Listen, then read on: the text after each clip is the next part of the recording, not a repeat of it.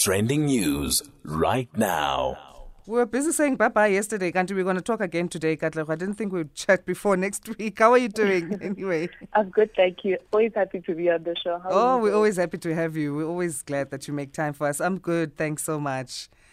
Uh, let's go to hashtag AfriForum firstly. That's our trending. Uh, the party going to the Constitutional Court. So they want to change the referendum rules for succession plans, but this also relates to just having greater autonomy for uh, the country's provinces and more power for the premiers. Yeah, and I think this is an interesting story. And um, what we know is that essentially the Western Cape wants to function as its own country, uh, so to speak. And, you know, that has been one of the conversations on social media to say, you know, would one then need a um, some sort of dual citizenship? But also, secondly, you know, just talking about the racial divide and how, you know, the, the DA, for example, is just battling to manage um, you know, the Western Cape on its own or Cape Town on its own, where townships in, in the Western Cape are still struggling. You know, there's almost as if, um, you know, the townships and other cities um, in the Western Cape are, are, are separate. And, you know, there's just um, concern that, you know, should Western Cape become its own country, how would that function? Some even uh, calling out to say, you know, they're trying to make it uh, uh, Orania. And can we use uh, one province as an example for a reason, for a complete country overhaul? I mean, as you say, it was because of calls from the Cape Independence Advocacy Group and the Cape Independence Party for the Western Cape that they will, would now come forward with these calls. I think definitely not. Um, it's not a good enough reason to do so.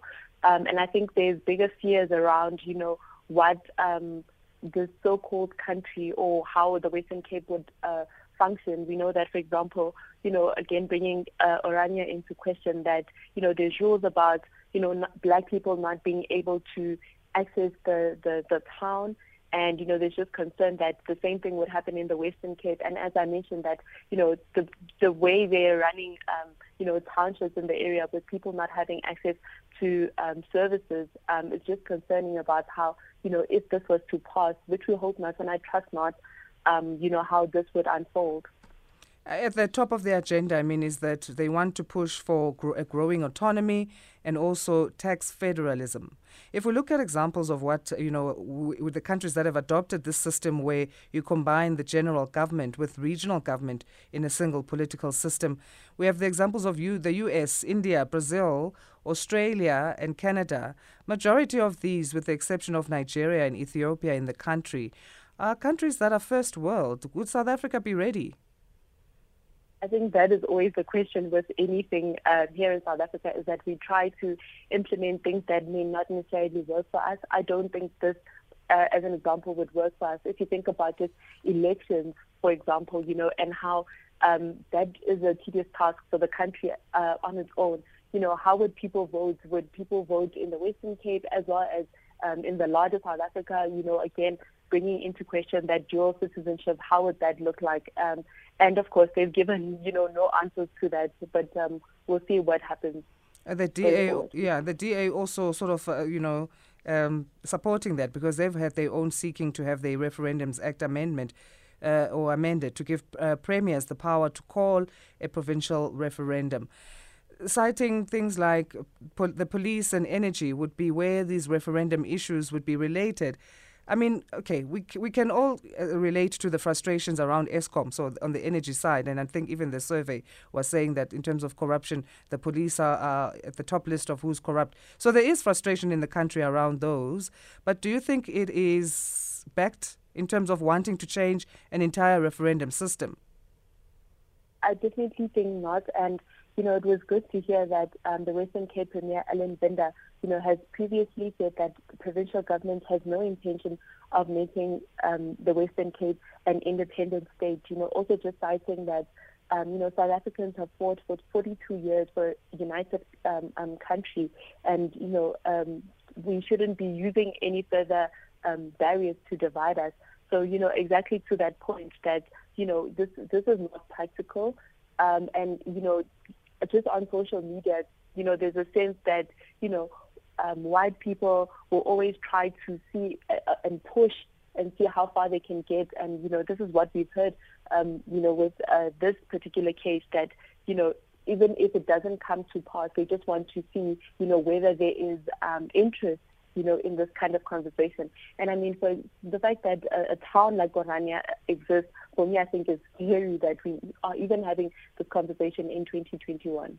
I mean, I think it's healthy for us to have the debate in terms of our country and our referendum and our constitution. However, do you think that the AfriForum and DA are sort of blind to the disparities within communities in South Africa if they're saying that they would want backing from civil society organizations on this call and there should be cooperation between communities? Would that cooperation be even, co- you know, something that is realistic and possible given these gaps, just even on a socio-economic level, even within the Cape? Absolutely. I think that it's not uh, practical or feasible. Um, you know, again, as I say that if they can't bring, you know, the main city or townships to the standard that, um, you know, the, the, the main city, Cape Town, um, is, for me, it just poses concern about, um, you know, what would the Western Cape, the new Western Cape, look like? And as you say, you know, these discussions are um, healthy, you know, for the dem- democratic society that we live in. But I always find that sometimes, you know, they instigate division, um, and you know, it, it, you know, these racial divides that we keep talking about and these racial undertones, you know, often come up in conversations like this. And while the discussion is uh, important, I also do think that there needs to be, you know, a, a, a clearer understanding of what are we um, trying to achieve as a country. We cannot have, mm. you know, divisive conversations popping up all the time. Absolutely. Let's talk hashtag iOS 15. Uh, Apple releasing the latest software updates. I'm going to leave this one to you because I can't relate at all. I'm so technologically dumb. Just tell us about iPhone and iPad's latest software updates. What do they mean and what are they? What I will tell you, Asanda, is that, um, you know, I'm not. Uh, uh, tech uh, tech fanatic, but I did find this one to be interesting. I think that it's always interesting um, how you know technology is constantly evolving, trying to make our lives easier, convenient. You know, also sometimes posing challenges such as you know us not being able to interact as human beings anymore when you get into a room, people are constantly on their phones, and because of what their uh, phones can, um, you know, offer them. But we know that, for example, one of the features or exciting features that have come up, you know, with um, the iOS 15 is that mm-hmm. a feature or a function called drag drop, where you know when you want to search something or share something, you would either have to copy or go through the whole process of sharing. With this iOS 15, you can literally just drag it, you know, across different apps and share it to different people. I thought that was an interesting one. But mm-hmm. also, you know, another one is around maps. You know, um, it is said that with iOS 15, there'll be a better recognition of, you know, one's surroundings. So we, you'll be able to see that, you know, this is a small town. There's basically, you know, um, whether it's a gas station, whether it's a shop. And I think that that will help because, you know, it's, it's it's always disappointing to get to an area thinking you have an idea of what it looks like and then not enjoying the trip because it, it, it's not what you anticipated. Yeah. So, yeah, those are just two functions that I can mention. That one makes sense to me. Yeah, that would make life easier. The, the, the FaceTime that they have as well, I, I understand that now they can FaceTime Android users as well. Do you think Apple is realizing that it doesn't serve them to be so niche that they sort of operate in a silo? They want to now involve other users. Mm.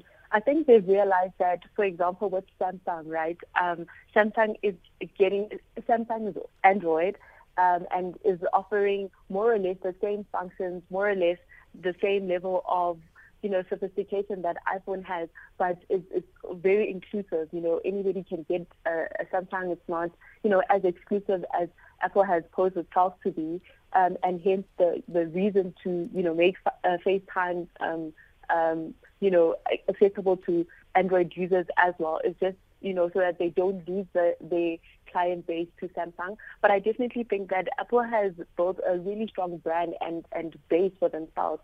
Um, people still aspire to own uh, an iPhone. So I think this is a good feature, you know, just making sure that, because I know, for example, you know, sometimes you want to share something with a, a, a, an Android user, but you're not able to. So I think this one is a good one. Um, and also just mentioning that, you know, this feature is going to function almost like uh, when you're on a Zoom call where mm-hmm. when you have, you know, four or five people on the call, um, you can almost see everyone um, almost in real life. It's going to feel real. So exciting features. But I've also seen, you know, people complaining that, um, you know, the apps have been crashing a lot. Um, you know, I guess those are the teething phases of, you know, mm. um, um, a new, uh, uh, how can I put it, a new feature or a new function coming into place. But people seem to be excited about it. Um, and for me personally, like I said, it doesn't change uh, bread and butter issues. Mm. But I think that uh, tech improvements are always great, especially in a time where, you know, we have um, uh, an industry, if I may call it that, such as content creation. I think that this is a good one for um, people who create content. Um, it, these functions and these features will allow them to do so much more and obviously make um, better money for themselves. And so, how do users get to know all these features? Because, I mean, people like me who just use the phone for simple things, unless my 16 year old decides to take my phone and introduce me to things, won't know where to get the info that even these apps and developments exist. Like I didn't know all these things. Yeah, I guess it really would take one to be interested, you know, in even just knowing how to download uh, or get access to the to the iOS uh, 15. But um, as you rightfully put it, uh, I, I think that a lot of people are just using, you know, having an iPhone is more of a statement rather than all the hundreds of things that it can do for you. I know, for example, with my friends, even you know, they've bought um, this uh, iPhone 12 Pro Max, and they and I asked them, okay, does it, you know, do you use, you know, um, functions such as bettering your content, you know, editing, mm. and they couldn't be bothered. They're just happy to be owning an iPhone. So it really would take one to be a tech fanatic to, yeah. to take interest. I don't know. Because I, I, also just think maybe the fact that they're always upgrading and changing the iPhone models just makes a lot of people go, but what's the point of buying it? If two months from now, it's going to change anyway, and the, the, there's the latest one. When does it end? When does it stop? It's just, it moves too fast for me. Yeah, absolutely. And you're not the only one. Um, you know, we're also just bat- uh, battling with, you know, keeping up with um, iPhone and all these improvements that they keep making. But um, I do think that there are people out there who are, you know, really, um, you know, and remember that uh, uh, the whole Apple thing is honestly a lifestyle thing. Mm. So it's, it's it's not even about you know what one can use it for or what you know um, um, what people can use it for in their daily lives, but also just a statement, a lifestyle statement. Yeah. All right, let's talk hashtag mining charter now. The High Court ruling that the mining charter is a policy guideline and not subordinate legislation. So it, relates to BEE requirements as well as, you know, the mining rights and all of that in future. Uh, these are just guiding principles, it says. It's not subordinate legislation. What is this going to mean for investment into mining? Mm. I think the key issues here, you know, Asanda, as one of them is, um, as you rightfully put it, that you know um, just how uh, Minister Gwede Mantashe was trying to almost uh, regulate the industry with the charter and you know the court saying that no it is not legally binding. It is just to guide the industry. Um, and and I think you know his intentions at least at a surface level you know are, are, are quite sound to say that we need to ensure that you know we continue the initiatives of BEE and bringing black people um, into um, inclusion into the industry, you know. Mm. Um, but, um, you know, the industry has come back to say that that is stifling the growth of the BEE if, you know, the rules and the goalposts keep changing every time there's a new minister in place. And I mean, black ownership stake in mines, uh, the charter increased from 26% to 30% in 2018. Do you think trade unions will be feeling that this is something they can celebrate, or they won't feel that it really makes a difference to the lower end of, I guess, the operations, which is the miners? I, I think that um, the increase definitely makes a, a, difference, but I don't think that it makes a, a, a, bigger difference for, you know, as you put it, the uh, lower end miner.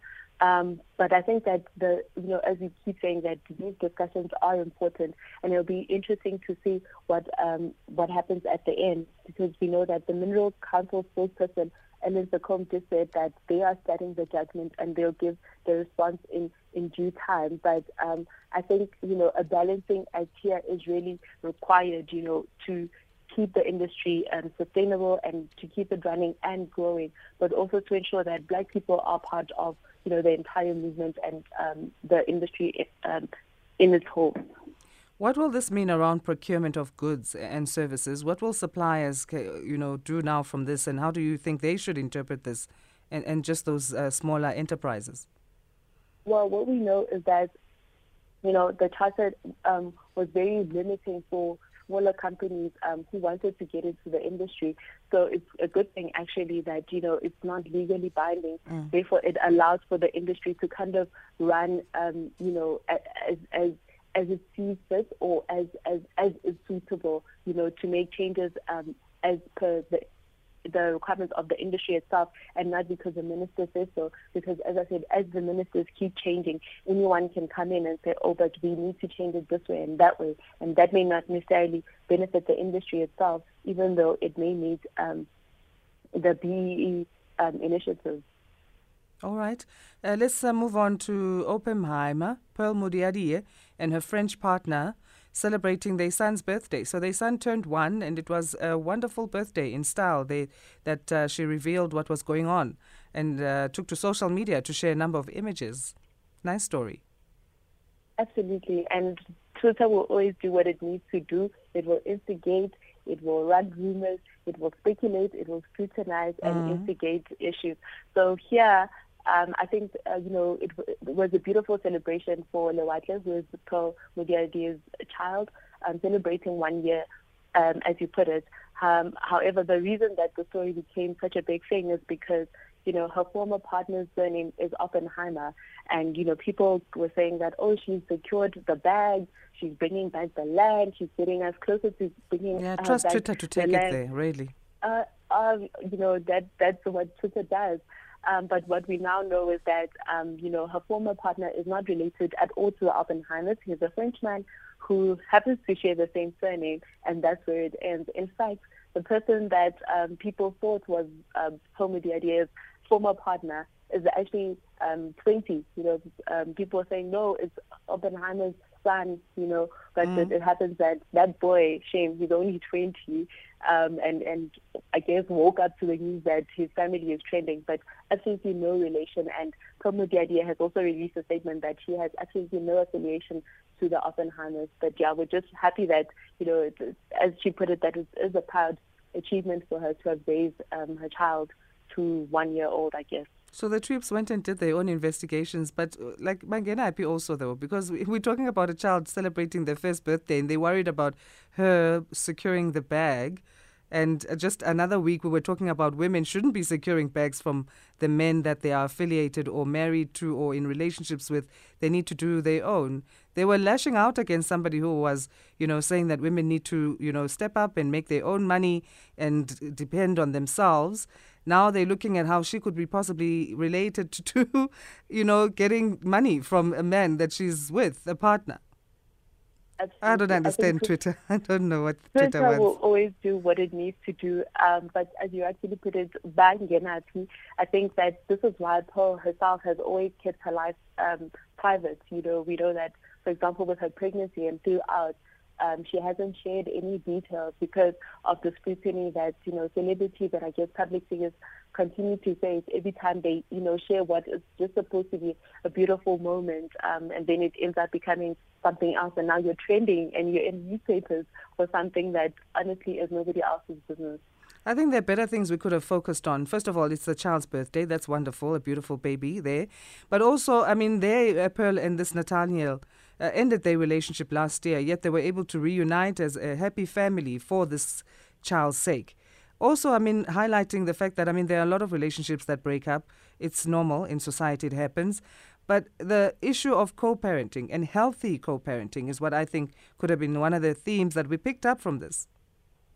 I like that you brought that up because I was just thinking the same thing. There aren't a lot of figures who celebrate that. And I know that, for example, Tbo Touch is one person who, you know, she, he is no longer with his former partner, but, um, you know, they, they, they have a good um, co-parenting relationship, and that's what they always push on social media. And I think that perhaps in the long run, that would have been the direction that Pope would have taken, you know, um, just because she is that kind of person. Um, certainly, at least what she shares on social media. But I think that with this now, she's going to start, um, you know, pulling back um, and and keeping her life private as she's always um, done. Yeah. And I mean, she also shared how it takes a village to raise a child. And she was giving a shout out to all the people that are in her life, family members, even extended family members who have helped her as a mom. Another theme of how moms do need support and how that support can be given in a healthy way and how we need to celebrate that. Absolutely. But no, Twitter would rather focus on because in the images, in some of the images, she blurred the child's face, and in, in others she didn't, and that was a big hoo-ha for social media to say, you know, are we blurring the child's face or not? Rather than focusing on bigger issues. Um, but yeah, like I said, Twitter will always do what it needs to do, uh, and this is why we're talking about it. I guess. Uh, yeah, yeah, it's it's tiring now. Let's let's change things. Also, there was a second party, and that was a, a safari themed one.